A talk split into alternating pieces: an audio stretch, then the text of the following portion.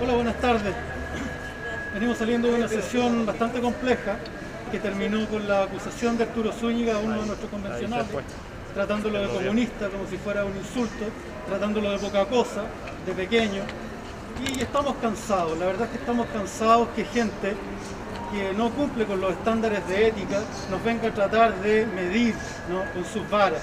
Estamos cansados que una persona, Arturo Zúñiga, que está cuestionado por la Contraloría por mil millones de pesos, mal manejo de los dineros de la pandemia, nos venga a hablar de ética y transparencia. Cansados que una convencional de derecha, que fue contratada hace 10 años por 2 millones de pesos como asesora, hoy día considere que debemos hablar de austeridad. Cansado que una convencional haya, se haya puesto de su bolsillo 90 millones de pesos y nos venga a hablar de austeridad. Estamos cansados de personas que creen tener el estándar de los criterios y los valores de este país para indicarnos lo que se debe o lo que no se debe hacer. Están mintiendo. Hay una bolsa y lo que se ha hecho no es modificar esa bolsa. Uno, nadie ha pedido aumentar los sueldos. Dos, nadie ha pedido aumentar las asignaciones.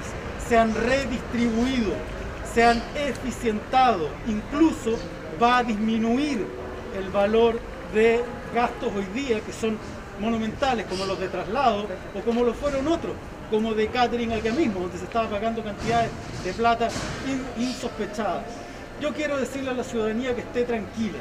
No van a ser las personas que nos han gobernado, personas que han usufructuado del dinero de todos los chilenos, los que se van a convertir en los cuidadores o en los comisarios de las platas del Estado. Ellos tienen mucho más que responder por las platas del Estado que nosotros, que venimos entrando, que no tenemos historial y que estamos haciendo enormes esfuerzos.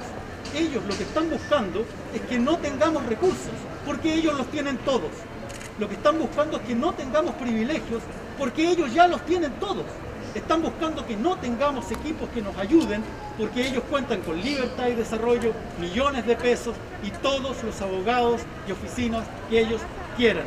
La democracia tiene un costo porque si no aparece la corrupción, porque si no aparecen las malas asesorías, porque si no un grupo solamente tiene acceso a la información, al conocimiento y hay otro que no.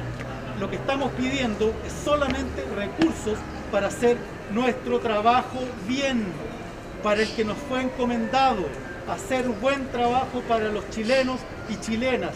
Esta convención es un barco de todos, es una flor que hay que proteger. No puedo creer que haya personas que estén intentando que esto no funcione, que fracase. No puedo creer que haya chilenos intentando sabotear este lugar que es donde se albergan los sueños y las esperanzas de todos nosotros y de nosotras. Están todos los marcos, están todos los límites éticos y de transparencia y probidad. Muchos de los que estaba planteando la derecha no fueron, no fueron bloqueados por, o no fueron rechazados por, por, animosidad política.